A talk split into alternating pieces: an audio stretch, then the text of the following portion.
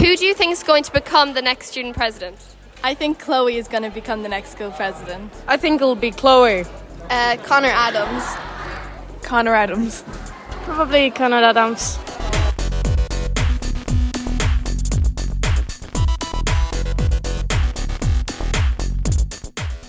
Welcome everyone to our very first episode from the third floor.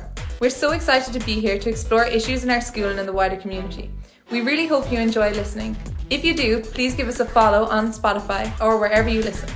For our very first episode, we asked newly elected student president Conor Adams and newly elected vice president Chloe Cremin to come in and talk with us about their plans for public school in Inverskena. We're going to ask them what it's like being voted in and what plans they have to make their presidency one to remember. So I suppose our first question really is like what inspired you to run? Well, like why do you want why do you want to be student president?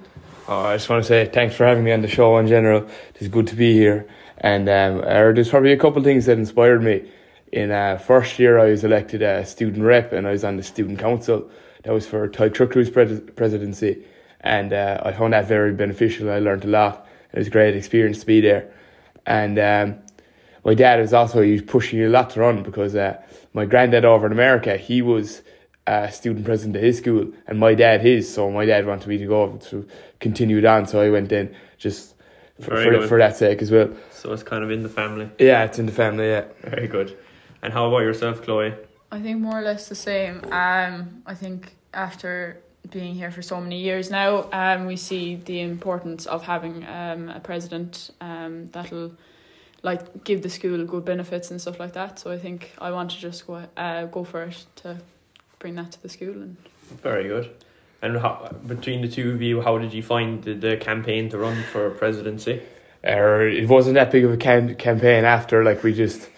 I was there half ten the night before writing my speech down on an old piece of paper, but um, they might have put a bit more thought into theirs, to be honest. But sure, it didn't bother me too much. You had good passion. Yeah, I, I had passion. That, that was all that mattered, I thought. That's the main thing, I suppose. And how about yourself, Chloe? You Yeah, put a very- good bit of preparation in. Not really, no, it was the same the night before as well. Um, I didn't really want to overthink it too much because there's no point, like, you know, as in, like, if you overthink it too much, then obviously it's not Yeah. really the right thing to be doing, so. Very good. So you had a a good campaign.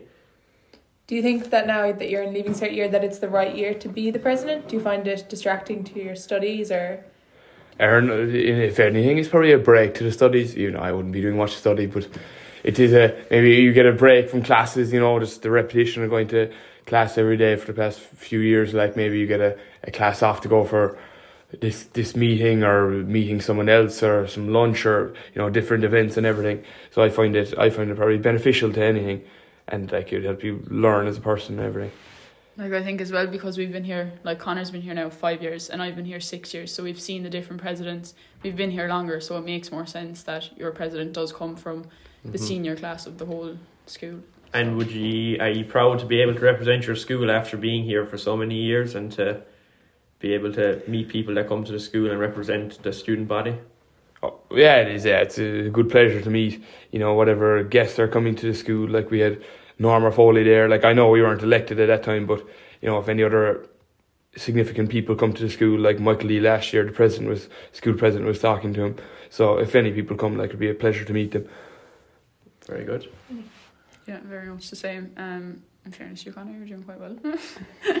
Okay. And what plans have you now for the short term and then afterwards the long term for the school?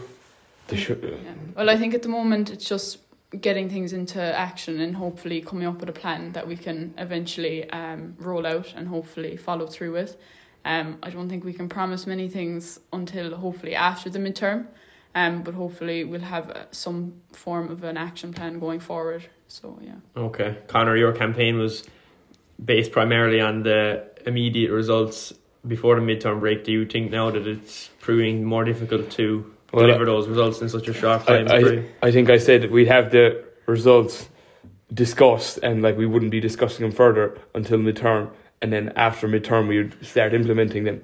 But um, I'd still hope to do the same. I'll hope to get a, a meeting this this Wednesday following to to see how everyone's doing. All I haven't met some of the, the reps of the years yet, so it'd be good to meet up and catch up with everyone and then hopefully start discussing what we're gonna do.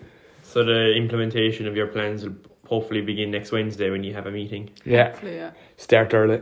Very good. And do you feel like you have power as a part of well, the Well, student body? Like, do you feel like you actually have a voice, like, realistically? you feel you've power, but until you go talking to Mr. Healy and you feel that you don't have much power then, like, but like when I was on the student council before, we thought we had great power, but none of the things we could, we discussed actually happened because they've some of the teachers have very narrow view on things.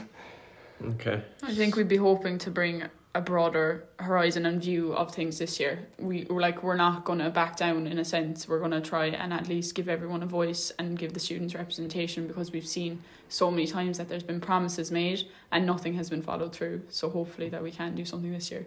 So you want to make more change maybe than previous mm. presidents and reps. Very good.